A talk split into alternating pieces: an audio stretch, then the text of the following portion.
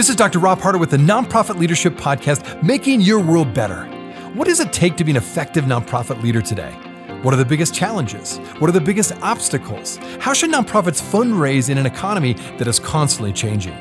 All of these reasons combined led me to start this show. And it's my hope that through this series, people can learn not only what it takes to be an effective nonprofit organization, but to hear from effective leaders who are successfully making a positive impact in their communities. We hope you enjoy the show as together we hear how they are making their world better. The Great Resignation. It's a very real thing, and it's impacting all of us. All of the nonprofits that I've talked to are feeling the pressure of staying competitive to keep their people. And some are also scrambling to adjust to staff who are leaving for better paying jobs. And as we've been facing this new challenge, there has been this sentiment out there with some that can be summarized this way. Because the nonprofit sector can't compete with the for-profit sector when it comes to salary and wages, and benefits for that matter, the nonprofit sector will simply need to resign to the fact that they will have to settle for mediocrity. Well, my guest today believes strongly that nonprofits should never have to settle for mediocrity. And I couldn't agree with them more. My guest today is Evan Feinberg. He is the executive director of the Stand Together Foundation. Stand Together is a nonprofit that seeks to help create both strong and safe communities where all people can learn, contribute, and realize their full potential. Enjoy today's show.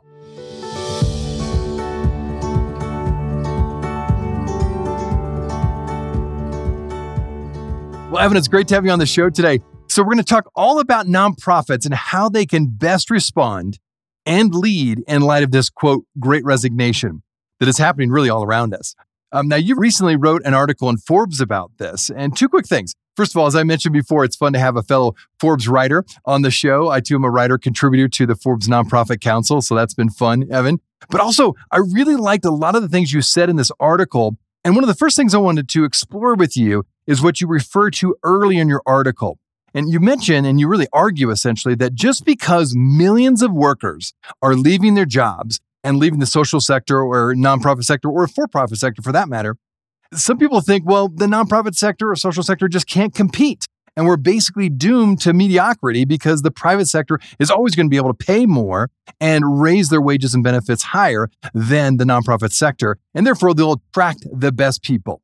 Now, you would say that is not the case, and I agree with you, but talk practically. How can nonprofits best respond to this current reality that we're all facing?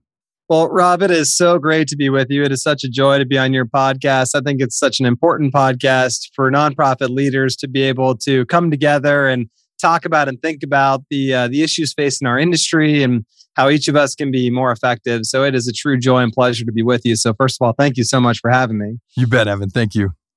Well, I wrote the article because I believe working in the social sector, being a nonprofit leader is an incredibly fulfilling and rewarding and noble profession and an incredible opportunity.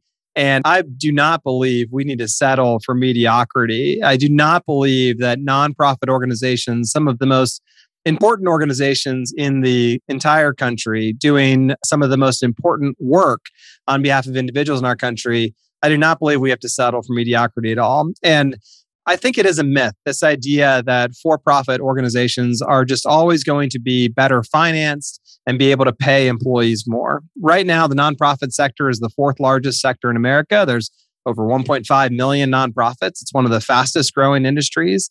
All of the market data shows that nonprofits are raising more money than ever, which means they should be in a good position to be able to increase the salaries and wages of the individuals that are working in nonprofits. But more importantly is this. Workers across the country, more so than ever, particularly among young people, but it's workers of every demographic. The research bears this out, that what people really want in a job is to come in each and every day and to know that they're making a difference, to know that the work that they're doing is valuable, that they are contributing. And now you can have that kind of contribution in for-profit companies, no doubt. But we should have a huge competitive advantage in the nonprofit industry to offer meaningful and fulfilling jobs to the people that work in our organizations. So I don't think that lets us off the hook. We got to pay them what they're worth also. But we should have a real competitive advantage to hire and retain the top talent in the industry to do some of this important work. I could not agree with you more. It's so important. And I've had other guests on the show talking about sometimes, not always, right? I think we're getting much better in the nonprofit sector, but sometimes certain organizations have kind of given the excuse of, we don't have to pay as much. We'll still get good talent. And I just think those days are over. If you want good talent, you're going to have to invest in good leadership, which means you have to invest in their salaries and wages to attract good leaders to lead these organizations. But you also said something really important, I thought. When people are choosing to go to work now, it is shifting a little bit. And what I mean by that is people are not just looking at salary, right? More and more people are looking for the right kind of culture that they want to be a part of. There's actually several articles about this. I've mentioned actually on my show before. And then you actually cite this on your own in this article. I thought that was pretty good. Out of the American Workforce Index, it clearly shows that employees want a workplace, as you kind of already mentioned, that trusts them, that recognizes their unique talents, respects their insights, and gives them the autonomy to make a difference through their work. So this, let me ask it more of a reflective question, if you will. In general, do you think nonprofits are good at this? Are they better than the for-profit sector? Or if they are not, how can nonprofits get better at these things at their organization? Sadly, so my organization, let me back up for a second. I lead Stand Together Foundation, which is a nonprofit organization that essentially goes around the country and finds what we believe to be the very best social entrepreneurs and nonprofit organizations that are breaking the cycle of poverty, bridging divides, helping people to realize their full potential. And we find those organizations and we want to equip them to do more. Everything from management training to peer-to-peer networking to financial support to really give them a platform. And the idea for us is we want those social entrepreneurs to be ambassadors for transformation in communities around a culture of empowerment. And what do I mean by that? It's both the way that they engage in their community, empowering the people they serve to realize their full potential rather than what we see all too often, top-down control, where people treat the people they serve as broken and deficient and in need of outside control. So we care about how they show up in their communities, how they empower the people they serve, but also how they show up inside their organizations. This is the sad part for me. Nonprofit organizations that are desperately trying to change the way people think about individuals experiencing hardship, things like poverty, and they want to empower those individuals. And then inside their organization, it looks like top-down control, treating their employees as if they're broken and deficient as well. And so a big part of our goal at Stand Together Foundation is to help nonprofit organizations to practice empowerment cultures, not only in society, but in their organization. So back to your question, I don't believe nonprofits are particularly good at building cultures of empowerment. These organizations that could bring their employees the most fulfilling and interesting and empowering work in the world, just have their employees come in every day and comply with how the organization has always done things, right? Come in and do our organization's evidence-based best practice with compliance, with integrity to the program, do it the way we've always done. Well, if that's what nonprofits show up like, and then they pay their people less to do it, it's no wonder that people are going to leave those organizations in search of a for-profit or other nonprofit job that really trusts them to bring their unique gifts and talents. The American Workforce Index, the study that you described, it really bursts what the author Todd Rose calls a collective illusion. The illusion out there is that most workers, most people, really seek fame and fortune, right? If you ask people publicly, what do they think people want out of life? They would say they want more money and they want to be famous and they want to be known. Then you ask people privately, and what do they say? They want to be trusted.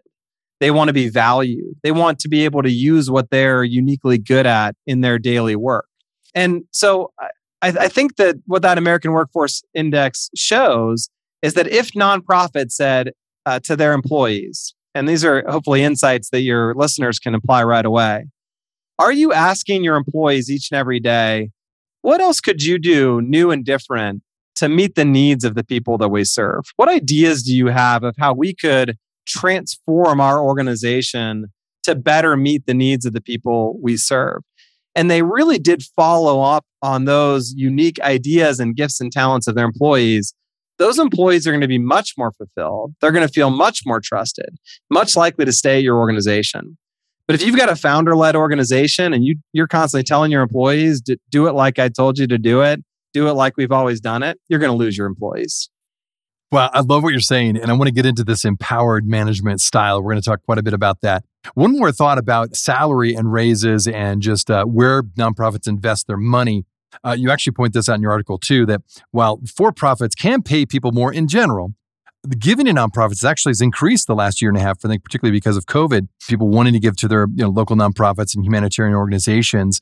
But as money comes in, I mean, you lead a nonprofit, right? It's always wonderful, but maybe it's always a challenge. Like, okay, how best should you invest this money when it comes to programs on the one hand and staff on the other? What have you experienced in the last few years? And it sounds like you go around and you review a lot of different social entrepreneurs as well as just nonprofits in general. How are the most effective nonprofits best balancing investment in programs, but at the same time investing in their staff? How do you go about that in a healthy way? Yeah. Well, let me start by saying there's a really pernicious idea in the nonprofit sector that says, well, if I could just raise the money, I could go do all this incredible stuff. And so people wait to make investment until they raise money. And then when they're trying to raise that money, they follow the sort of IRS idea of how much money goes toward overhead. So I want to get at both of those sort of pernicious ideas. So starting with the piece of when money comes in. I always tell the nonprofit leaders we work with, if you've got strategies and ideas that are transforming lives and changing the world, the fundraising's easy, right? The fundraising's easy. So you need to, as a leader, be willing to take risks and spend money on those things that you think will be most transformative, and then trust your development team and your team and yourself to be able to go fundraise off of the transformative impact, rather than vice versa. So too many nonprofits stay small because they don't dream big and they just say, oh, if I just had the money, I could do all these big things, but I don't have the money, so I won't do the big things. I think you got to take the risk, right? Use the resource you have, try and fail at big things. The fundraising usually comes second. But this second idea, Rob, that I think gets at what you're describing is that a bunch of nonprofits are beholden to this idea that you can't spend too much of your money on administrative costs, things like staff costs, rather than on your program. And this is a pernicious idea that nonprofits are really just agencies or bureaucracies intended to deploy programmatic services. And if that's what you're doing, then yeah, don't spend a lot of money on overhead. Try to get your overhead real far down and spend all of it on the program that you know works. But here's the problem in the social sector. We don't know what to do. We don't know what's going to solve problems in our communities. We have to take risks and discover and innovate. We need a dynamic social economy of risk and innovation and driving new and better ways of solving problems the same way the for-profit sector has. We don't, there's this idea that we just need to do evidence-based best practices. Well, my team did a review, a partner of ours did a review of over 3,000 publicly available random control studies on nonprofits. Wow, that's a big study. Just 2%, just 60 of them showed statistically significant, meaningful, positive results. Only 14, the highest standards of evidence. Now, that's not to say that nonprofits aren't always all doing incredible work. The fact that we know that we've got evidence-based studies in our hands and we can just deploy the evidence-based studies is what I'm challenging. We have a bunch of nonprofits that are meeting the unique needs and wants and desires of the individuals they serve in all kinds of creative and dynamic ways. And this notion of compliance with evidence-based best practices, it's nonsense to me. So if we must discover new and better ways of driving value, we're going to do it with investment. We're not going to do it by just pushing out services and getting admin costs down. We're going to do it by bringing in top talent and having that top talent come up with creative and new ways of driving value. And when they do, we'll raise more money and then we'll be able to spend more money on not only talent, but programs. And so the only reason why we're beholden to this IRS standard is because it's the only publicly available data for donors to compare nonprofits. They don't have better measures. So they say, well, if the only thing I can measure is how much you spend on your overhead, I'll use that to discipline my giving. It's a whole nother question, Rob, but we've got some ideas at Stand Together Foundation about better measurement of customer value so that we can get away from squabbling and talking about just how much is spent on overhead and start talking about how much value is being created for people. I like that. Let's explore that. That's a great concept. And we do need to, I think, dive a little deeper into that for most nonprofits. Well, let's go back to this empowerment-based management. And you already mentioned it a couple of times. So let's go a little deeper. How is this different than other types of management? And in your opinion, why is it so effective? So I think, first of all, we all have a management culture in our organization. Every one of us does. And the question is it a consequence of being unintentional? And it's sort of just what generally, naturally happens in our organization. And it's, you know, often personality driven and whatnot. Or are we going to be intentional about a management culture? So that's the first question. And the second question is, what kind of management culture do we want? Do we want a management culture that encourages conformity and compliance and doing things the way that they've always been done? Or do we want a management culture that empowers each one of our employees to be an entrepreneur in and of themselves? A culture where each person taps into their unique gifts and talents connected to the vision of the organization, and then uses their gifts and talents in a way that will best advance the vision relative to what else they could be working on.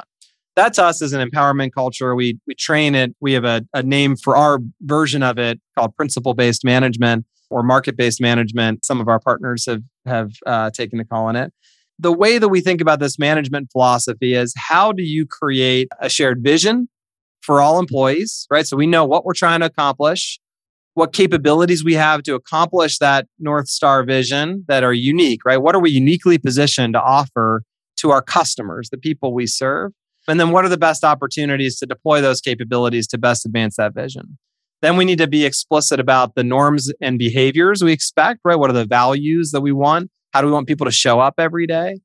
Then we need to know our knowledge processes. How are we going to gain and acquire the knowledge, which includes challenge and feedback inside the organization and measures of value outside the organization to make better decisions? How do we divide labor by comparative advantage and have the decision rights to drive effective decision-making across the organization?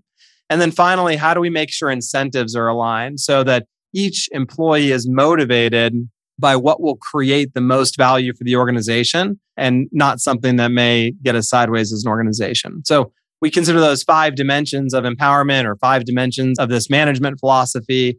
And we relentlessly train every staff member at Stand Together Foundation. And we try to share it with our nonprofit partners to try to empower each employee and each person in this work to create the most value.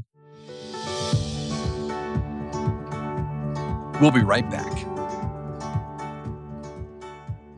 This episode is sponsored by Arts Midwest. They have launched a new podcast called Filling the Well. The Filling the Well podcast has been created to nourish, provoke, and inspire.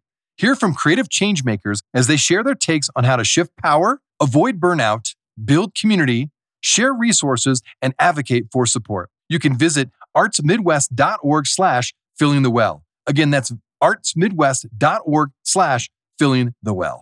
Hey friends, thanks so much for listening to the Nonprofit Leadership Podcast. If this is your first time listening to us, I want to make sure you're aware of a whole group of other episodes with fascinating guests that I previously interviewed. Just go to our website, nonprofitleadershippodcast.org. There you'll find numerous interviews of nonprofit leaders from all over the country and even from different countries, all trying to make their world better. I also want to encourage you to like, subscribe, and share this podcast with others. This will help us get this great content out to more nonprofit leaders just like you.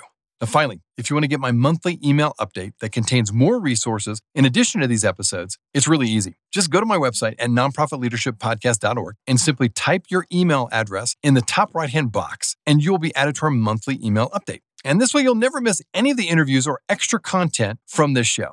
And if you have any questions or comments, do not hesitate to email me. Thanks again for listening. Now back to the show.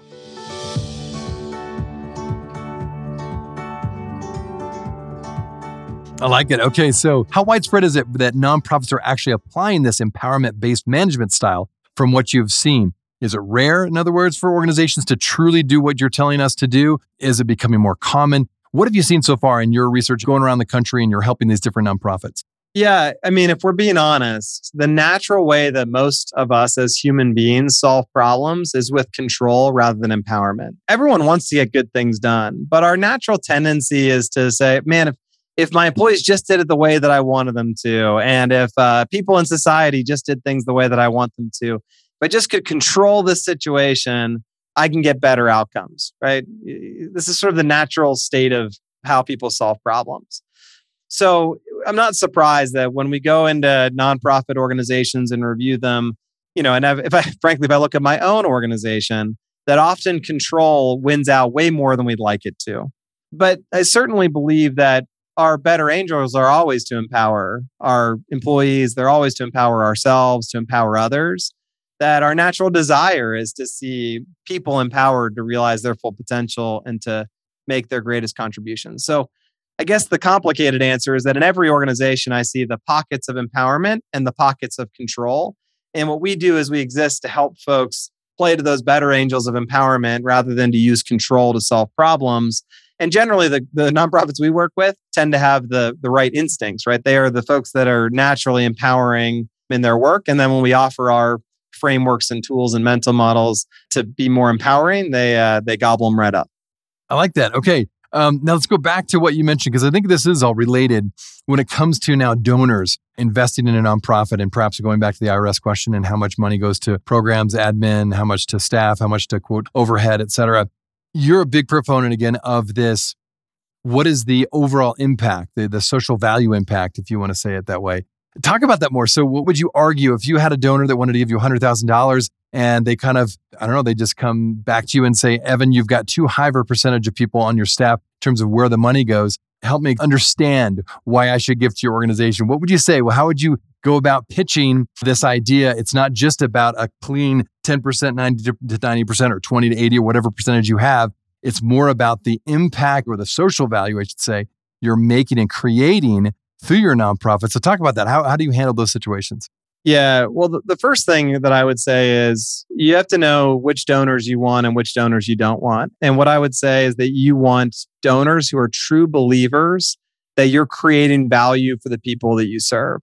And so if their first question, or if any of their questions, is on the percentage of overhead, I'd come back to them and ask the question or share with them the reasons that the allocation of capital that we're making is what creates the most value for our customers. And I use customers loosely. Some people find that term to diminish the importance of the people that we serve.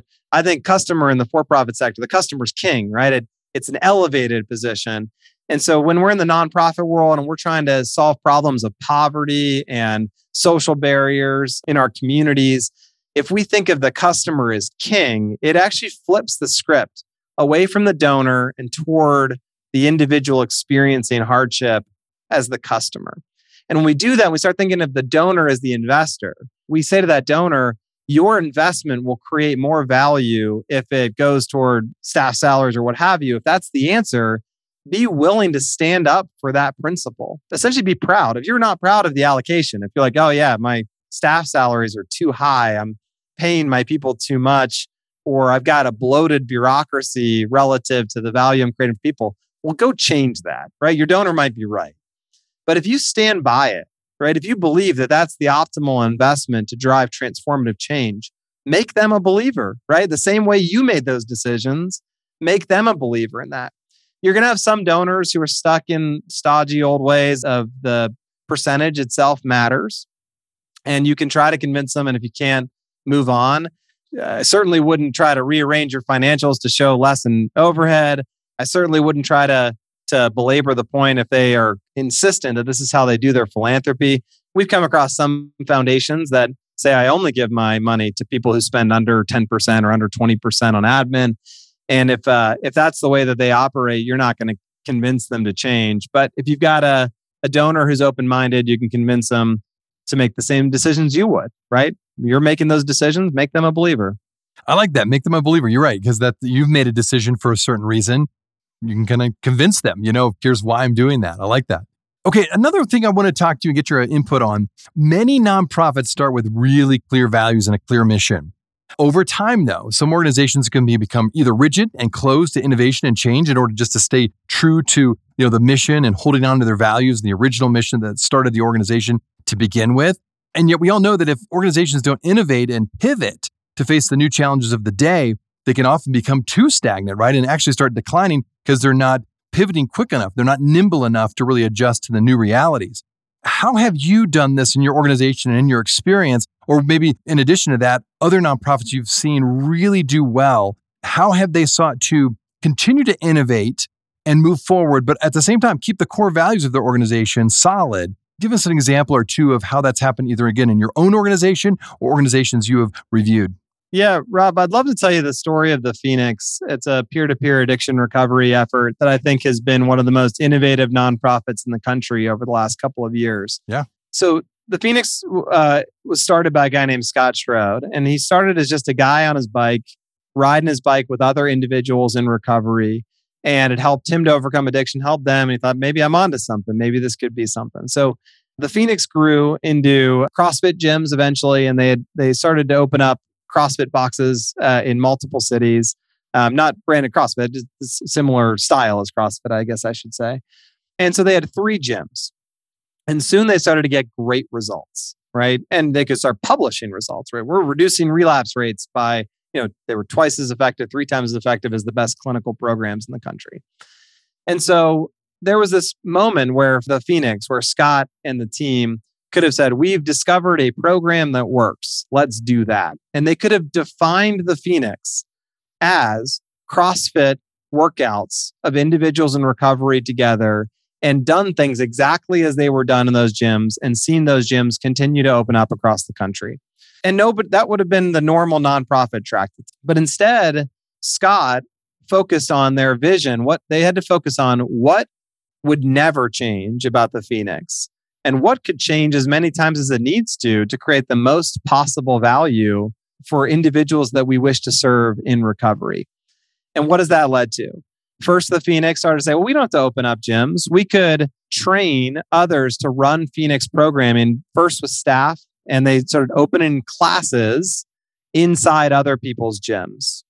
And soon those staff-led groups turned into staff-led climbing and running that didn't even require a gym, because the secret sauce wasn't a CrossFit workout. It was the recovery community being active together. And then they said, well, it doesn't even really require physical fitness, because the magic of The Phoenix is the mutual benefit of your recovery being important to somebody else's recovery in a proud, sober community. So they started doing book clubs and music outings and jam sessions and all kinds of things that didn't even require physical fitness.